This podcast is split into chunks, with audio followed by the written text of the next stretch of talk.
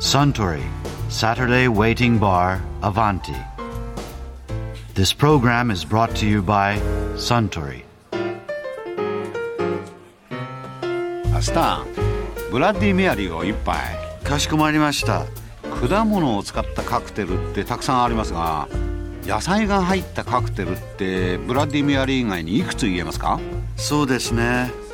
トマトジュースを使ったものなら、Red Eye に Red Bird。ミントの葉を野菜と言えるなら、ミントジュレップにモヒート。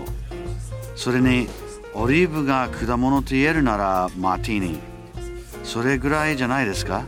いやースタンともあろう人が大事な野菜を一つ忘れてますねえー、なんだろほらう思い出せない。あれですよあれお願いします。教えてください。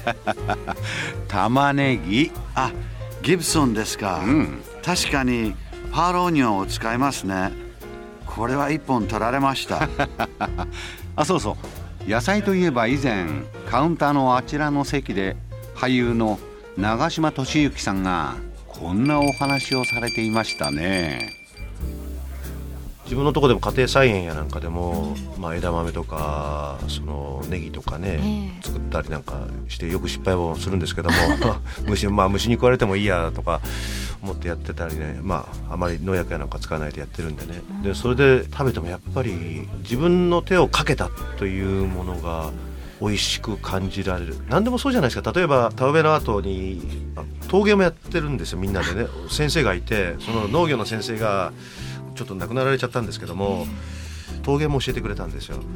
で自分で作ったお茶碗でご飯を食べようってのがテーマだったんですけどもそうなんで下手は下手なりでもやっぱり自分で作ったものってすごく愛着が湧きますよね、どんなに高い陶器より自分で作ったもので食べる喜びっていうのがあってあ人間ってやっぱり自分のいろんな体を動かして得られるものってお金には変えられない喜びがあると思うんですよね例えば枝豆でも 散々な目にあってね、あ枝豆育ったなと思ったらカラスやなんかに食われて僕が俺が食べた枝豆は7粒ぐらいだったんですけど自分の家庭菜園でねやったらでもこの7粒はねどんな枝豆よりね自分の気持ちがこもって噛みしめて食べましたよ。一粒一粒にね。ええ、味があってね。だから、まあ、これからは毎年やってるんですけどね。バジルやシソの葉も家庭で植えてるんですけどもやはり朝ねポッと目が覚めて納豆を食べる時に自分でシソの葉取ってそれから娘に取ってきてって言って、取ってきてそれをちぎって納豆に入れる美味しさっていうのはストアで売ってる立派なねシソの葉よりちょっと虫が食ってるけども、まあ、ふって吹きゃいいや、ね、娘には大丈夫。虫が食べなきゃ美味しくないんだからって洗えばねその農薬やなんかそんな強くかかってるわけでもないし、そういう意味ではあの楽しいなと思いますね。野菜作りとかなんかっていうのは。で仕事やなんかでね他のこともやったことあるんですよね。吹き。吹きの、うん、吹きを収穫に行くって。すごい大きい。大きい吹きなのす。ごいよですで吹きのレポートをしてくれって。言って吹き収穫してレポート4センチってえ吹きだけで4センチ書くの辛いですよね。うわシュッシュッシュッシュッってやったらすぐ収穫終わっちゃうんですよで吹きの塔が出てるんですけど買った後に吹きの塔がね出てくるんですけどもああ苦くてでこれ吹きって難しいなと思いながらやったりとかね。それとか朝取りレタスのあの、えーよくストアに出てるんじゃないですか、ええ。でも大変なんですよね。その工場でレタスを作ってるわけじゃないですから自然でレタスを作って必ずこのストアには朝取りレタスを載せなきゃいけないってあるじゃないですか、そう自然を管理するわけにもいかなくてやはりその人の手がすっごくかかって朝3時ぐらいから取り出して、同じような野菜を作って出すわけですよね。で農家の人のやっぱりその労力というか努力というかそれと日本のね農家の技術力っていうのはすごいものがあるなと思いましたね。大変ですね。考えてみると何気なく買ってますけどね。そうそう僕らもそのレタスね買って簡単にやってたいやそういやそうじゃなくちゃんとレタスの切り方があって綺麗に切らないとこうね僕ら雑な男なんで 農業は雑な男はダメですね。非常に細かい仕事なんで。そうですよね。でだから僕は遊ぶぐらいしかできないですね農業は。え。長嶋さんが手伝ってやってらっしゃったりするええそれも野菜はええ。どこに行ってるんですか、いやその手伝ったのは北海道のレタスの畑だったんですけども、えね。ええ。え僕は手伝って最近は手伝ってないです、うん。最近はスイカとかなんかあでしたけど。スイカ、ね。スイカに。一緒に食べましたねスイカ。本当にやっぱり美味しいですよね、うん。こう甘さが自然っていうか。今年ねあのやってみたいのはねね唐辛子やってみたいんですよね。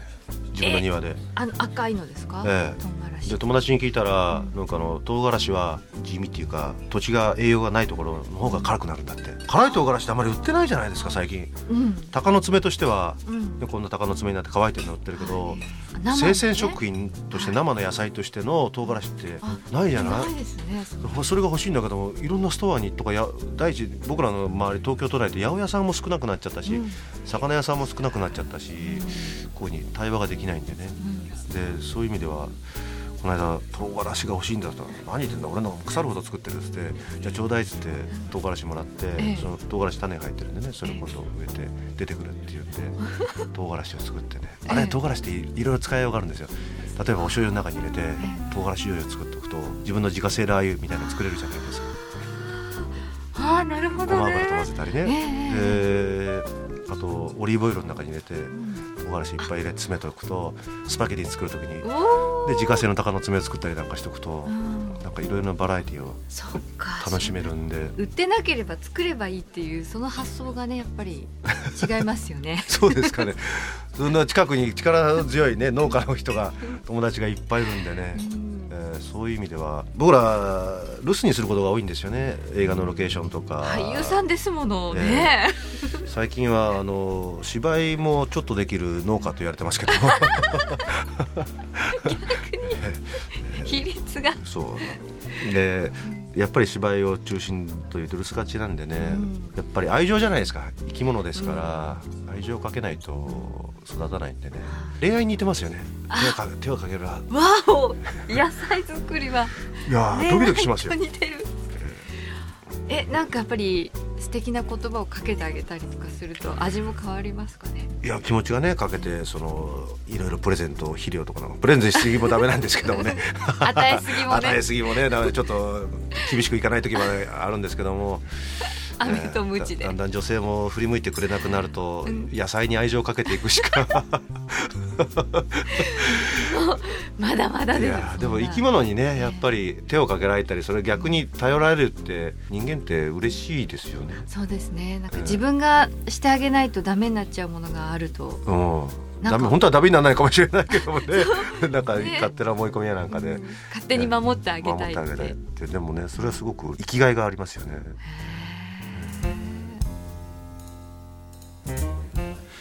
いやー長嶋俊之さんのお話面白かったですね。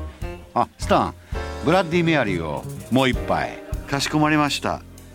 あところで私と一緒にもう少し聞き耳を立ててみたい方は毎週土曜日の夕方お近くの FM 局で放送のサントリーサタデーウェイティングバーにいらっしゃいませんか？面白い話が盗み聞きできますよ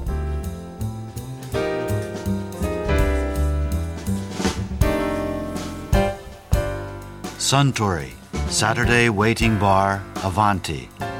This program was brought to you by Suntory.